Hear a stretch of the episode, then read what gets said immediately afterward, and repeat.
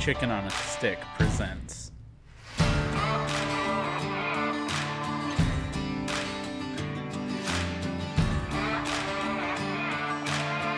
Persistence of Vision.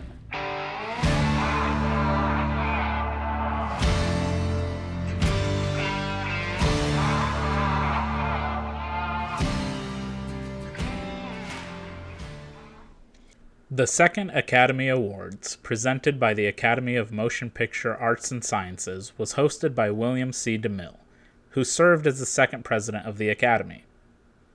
The ceremony honored films released between August first, nineteen twenty-eight and July thirty-first, nineteen twenty-nine. It took place on April third, nineteen thirty, at the Coconut Grove of the Ambassador Hotel in Los Angeles. It was the first Academy Award ceremony broadcast on radio by the local station K N X Los Angeles. three hundred Academy members and their guests attended the ceremony. The second ceremony included a number of changes from the first. It was the first presentation for which the winners were not announced in advance, and the number of award categories was reduced from twelve to seven.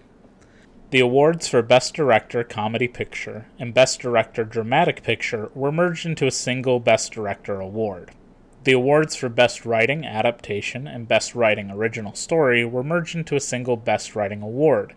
These would later split again for the fourth awards. The awards for Best Engineering Effects, Best Unique Artistic Production, and Best Writing Title Writing were discontinued. It is unique in being the only occasion where there were no official nominees. Research by the A M P A S resulted in a list of unofficial nominees based on the records of which films were evaluated by the judges. We are back to take a look at the films nominated for Best Picture at the second Academy Awards, which has increased to five films this year. Before we do, though, there are a few little extra facts that don't have anything to do with the five films we'll be talking about. Jean Eagles became the first and to date the only actress to be posthumously nominated for Best Actress, for The Letter. The Divine Lady became the last film to win Best Director without receiving a Best Picture nomination. Mary Pickford, a founding member of the A M P A S and married to its first president, lobbied to be considered for the Best Actress award, inviting the judges over for tea at her home. While the other actresses being considered for the same awards were not even aware of their status, which sounds like a little bit of cheating to me. This year's ceremony is also the only year in which no film won more than one Oscar. The five movies nominated this year for Best Outstanding Picture are The Broadway Melody, Alibi, The Hollywood Review of nineteen twenty-nine, In Old Arizona, and The Patriot. The Patriot and In Old Arizona have five nominations, tied for the record for the most nominations set by Seventh Heaven in the previous year. The Broadway Melody and Alibi have three nominations, and The Hollywood Review of nineteen twenty-nine only have the one. Let's start with The Patriot. The Patriot was a nineteen twenty-eight semi-biographical film directed by Ernst Lubitsch, released by Paramount Pictures. Starring Emile Jennings, the film tells the story of Emperor Paul the First of Russia. The film was wrote by Hans Crowley. It was an adaptation of two plays, Paul the First by Dmitry Marishkovsky and The Patriot by Ashley Dukes.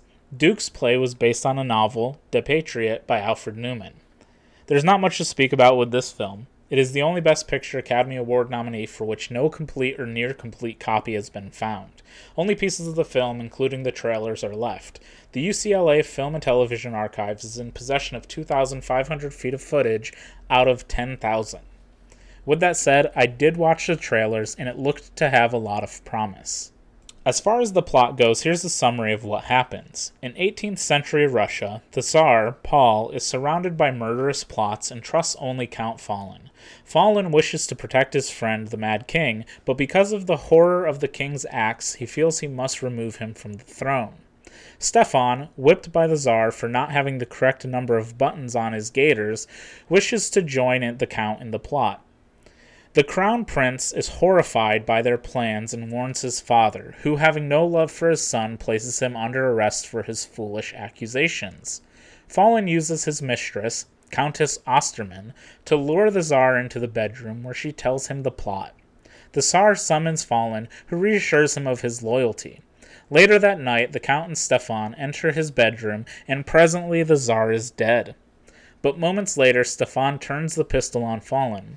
As the Count lies dying on the floor, the Countess appears and embraces Fallen as he says, "I have been a bad friend and lover, but I have been a patriot." This will be the only time we run into this issue moving forward, as no other nominees are lost like this one. Check out the trailer on YouTube, though. It is pretty hype about itself. Next, we will talk about Alibi.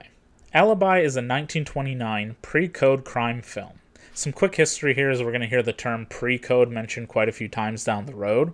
Pre-code Hollywood, nineteen twenty-seven to nineteen thirty-four, was a brief era in American film industry between the widespread adoption of sound in film in nineteen twenty-nine and the enforcement of the Motion Picture Production Code censorship guidelines, popularly known as the Hays Code, in mid nineteen thirty-four.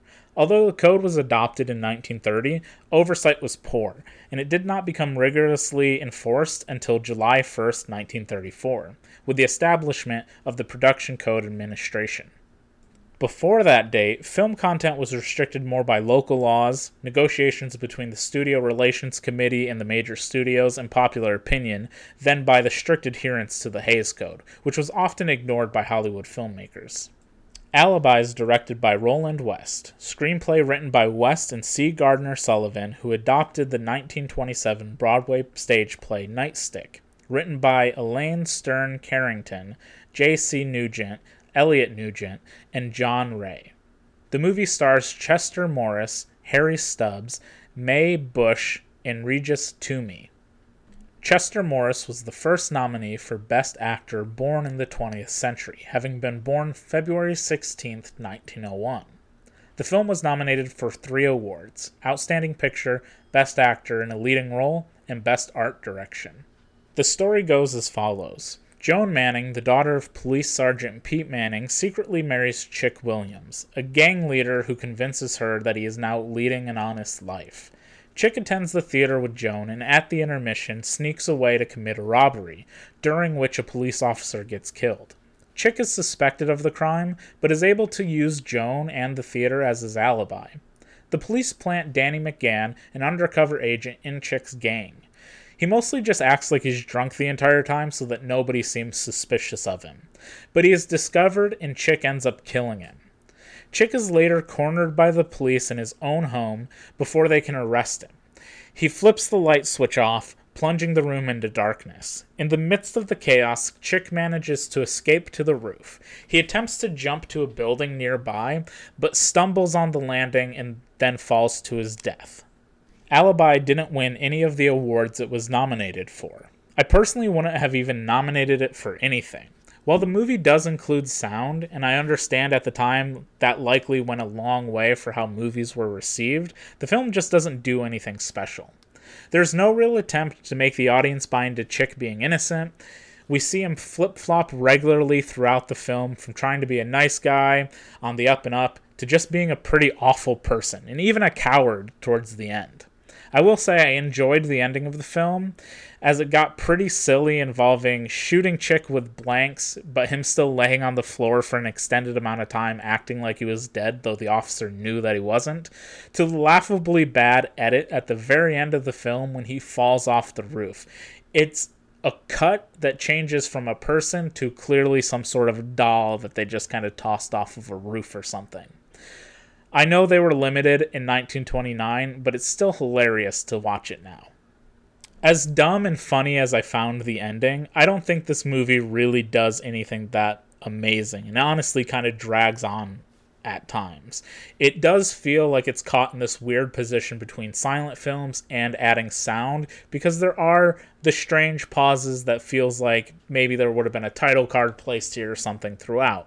And this movie doesn't even live up to what The Racket, nominated in the previous year, was able to do with a similar story about, you know, cops and gangsters, but that was a silent picture, and I actually really enjoyed that much more than I did this one. The movie also, similarly to The Racket, was banned in Chicago at the time for immorality, criminality, and depravity. The Hollywood Review of nineteen twenty-nine is a nineteen twenty-nine American pre-code musical comedy film released by Metro-Goldwyn-Mayer. It It was the studio's second feature-length musical and one of their earliest sound films. Directed by Charles Reznor, it features nearly all of M G M's stars in a two-hour review that includes three segments in Technicolor. The masters of ceremonies are Conrad Nagel and Jack Benny. A review is a type of multi-act popular theatrical entertainment that combines music, dance, and sketches. The review has its roots in nineteenth century popular entertainment and melodrama, but grew into substantial cultural presence in its own during the golden years from nineteen sixteen to nineteen thirty-two. This is a little bit of a strange one, as it's not a movie in the basic sense. It's basically just a recording of a stage production with multiple acts, and in those acts, a lot of different segments going on, which is really hit or miss. However, it has a lot of interesting stuff inside it which might be worth looking at just for those specific parts.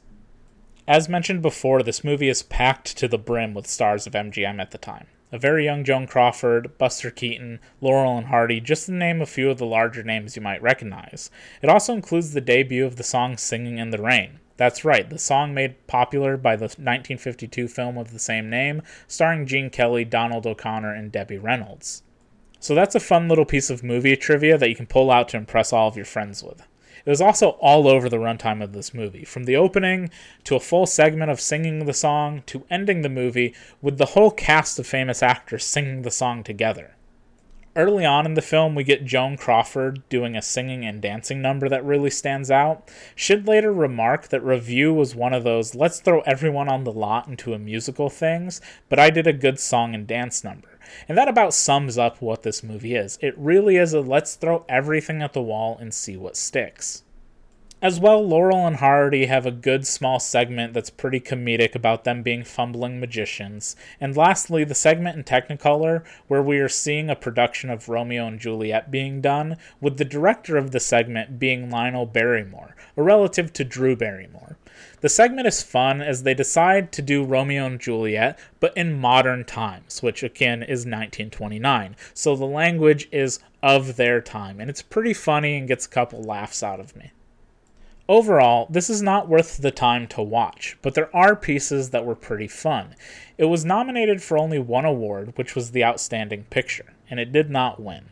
So if you want to check it out, I just highly suggest watching some of the segments, like Joan Crawford's number, Laurel and Hardy, the Singing of the Rain bits, and that's pretty much it. Our fourth film to look at is In Old Arizona, a nineteen twenty-eight American pre-code Western film directed by Raoul Walsh and Irving Cummings. The film was based on the character of Cisco Kid in the nineteen oh seven story The Caballero's Way by O. Henry. It was a major innovation in Hollywood as well. It was the first major Western to use new technology of sound and the first talkie to be filmed outdoors. It made extensive use of authentic locations as well, filming in Bryce Canyon National Park and Zion National Park in Utah, in Mission San Juan Capistrano, and the Mojave Desert in California. Starring Warner Baxter, who would win Best Actor at this year's ceremonies, it was also nominated for Best Director, Best Writing, Best Cinematography, and Outstanding Picture. As for the film itself, here's a rundown.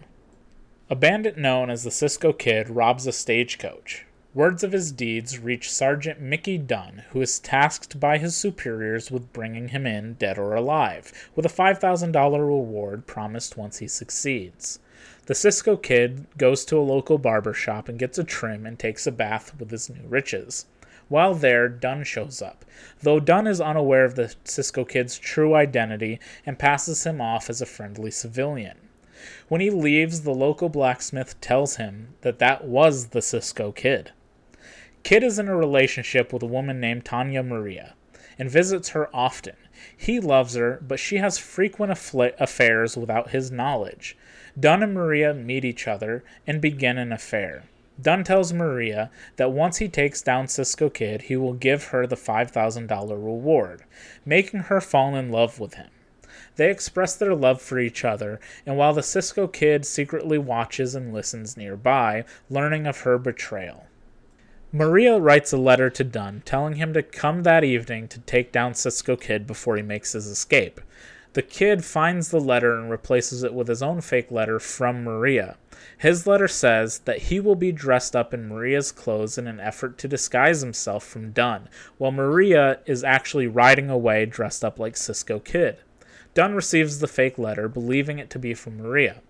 When he sees Cisco Kid leaving her house, Dunn shoots the person dressed up like Maria, believing it to be Cisco Kid, but actually it was Maria.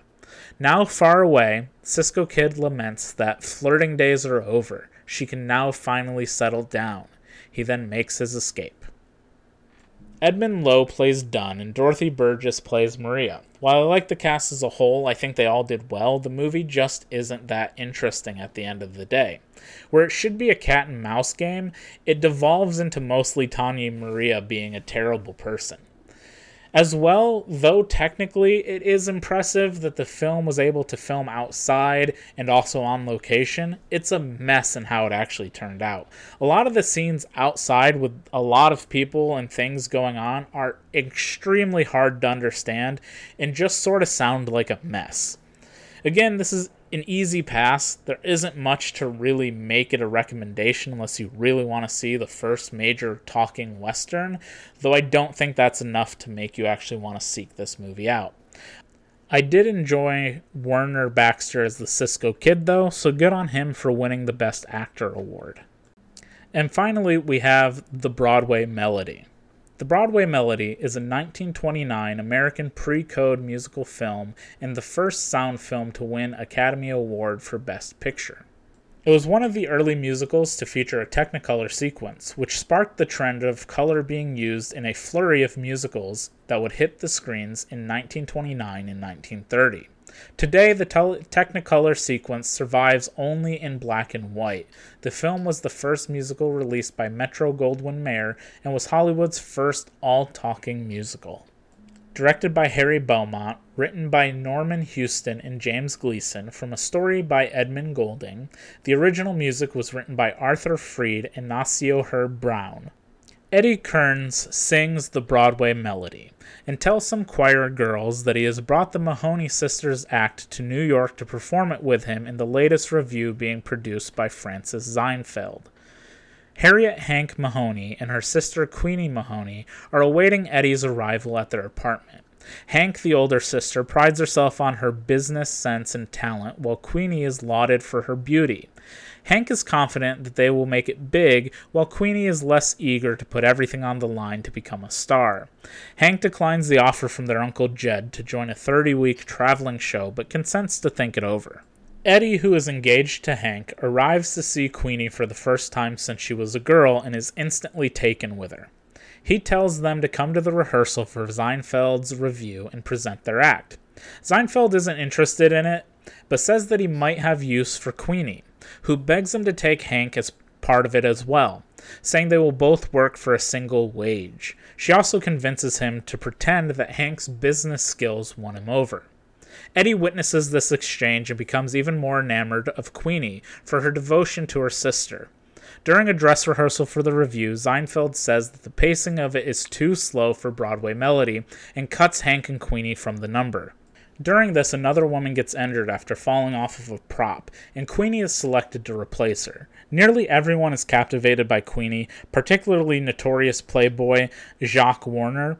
While Jacques begins to woo Queenie, Hank is upset that Queenie is building her success on her looks rather than her talent. Over the following weeks, Queenie spends a lot of time with Jacques, which Hank and Eddie fervently disapprove of, forbidding her to see him, which results in Queenie pushing them away and ruining the relationship between the sisters.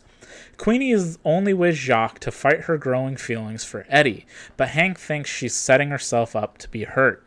Eventually, Eddie and Queenie confess their love for each other, but Queenie, unwilling to break her sister's heart, runs off with Jacques again. After witnessing Queenie's fierce outburst towards Eddie and his devastated reaction to it, Hank finally realizes that they are in love. She berates Eddie for letting Queenie run away and tells him to go after her. Hank claims that she never loved him to begin with and was only using him to advance her career. After he leaves, Hank breaks down. She later composes herself and calls Uncle Jed to accept the job with the thirty-week show. There's a party at the apartment Jacques recently purchased for Queenie, but he insists they spend time alone. When she resists his advances, he says it's the least she could do after everything he's done for her.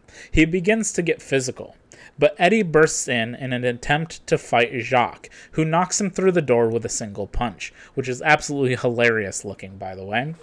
Queenie runs to Eddie and leaves Jacques and the party behind.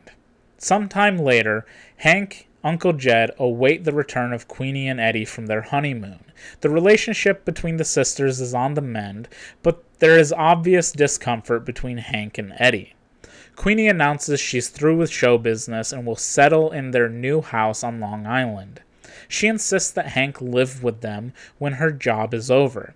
After Hank leaves with her new partner and Uncle Jed, Queenie laments that she couldn't help her sister find the happiness she deserves. Ironically, Hank's new partner is the blonde who tried to sabotage the act when the sisters first arrived in New York. The final scene shows Hank on her way to the train station. She promises her new partner that they'll be back on Broadway within six months. Anita Page and Betsy Love, I really did enjoy in this movie, and I think they really carry it, which is great when they're the leads. Charles King as Eddie Kearns became pretty annoying pretty quickly. For being a musical as well, it is pretty lacking in the song department. We hear Broadway Melody three or four times throughout the whole thing, and a few other songs, but nothing memorable or all that catchy. Since this was one of the early sound features and musicals, the production learned how to record by trial and error. Sets were changed to improve the recording qualities, which is great because as we saw in Old Arizona, the sound could be jumbled mess if not careful. A silent version was produced as well because many theaters still did not have sound equipment at the time. This does seem to make a lot of sense when watching the movie, as it's still set up in a similar way to silent films I've seen. The movie is kind of broke up into segments with title cards in between them. The Broadway Melody went on to be the top-grossing movie of nineteen twenty-nine, and to win Outstanding Picture that year at the Academy Awards.